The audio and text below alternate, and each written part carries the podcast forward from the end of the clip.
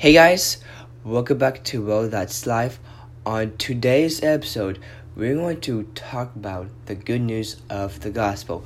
We have mentioned this before for the past, I don't know, like 18 to 31 weeks. That's insane. So, we're going to talk about Luke 2, and it's going to mention seven verses as we read. Now, I said before, we have mentioned about the good news of why we had to rejoice and also give thanks in the name of the Lord.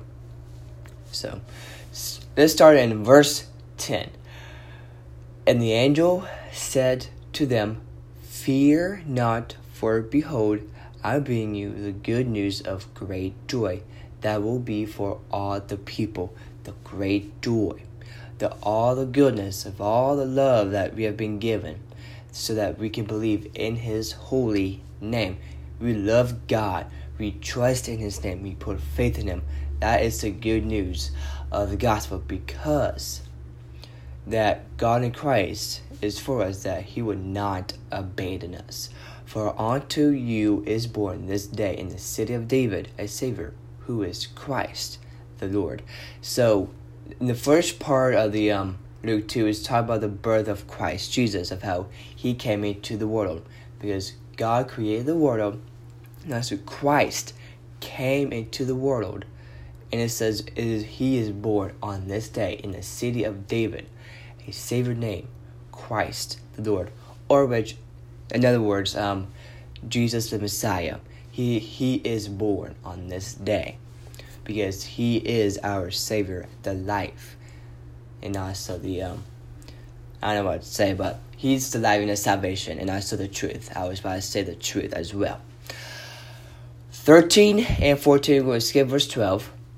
And suddenly there was with the angel a multitude of a heavenly host praising God and saying, Glory to God in the highest. Let me pause here real quick. We pray we mention God in our prayers of how He, why He is good for our lives. We had, we did mention this before of how how prayers can be encouragements, because the encouragements are is our prayers because we know what God is, can do for our lives, and also we know what He can do for us too, because He will not abandon us, as I said before. We love God.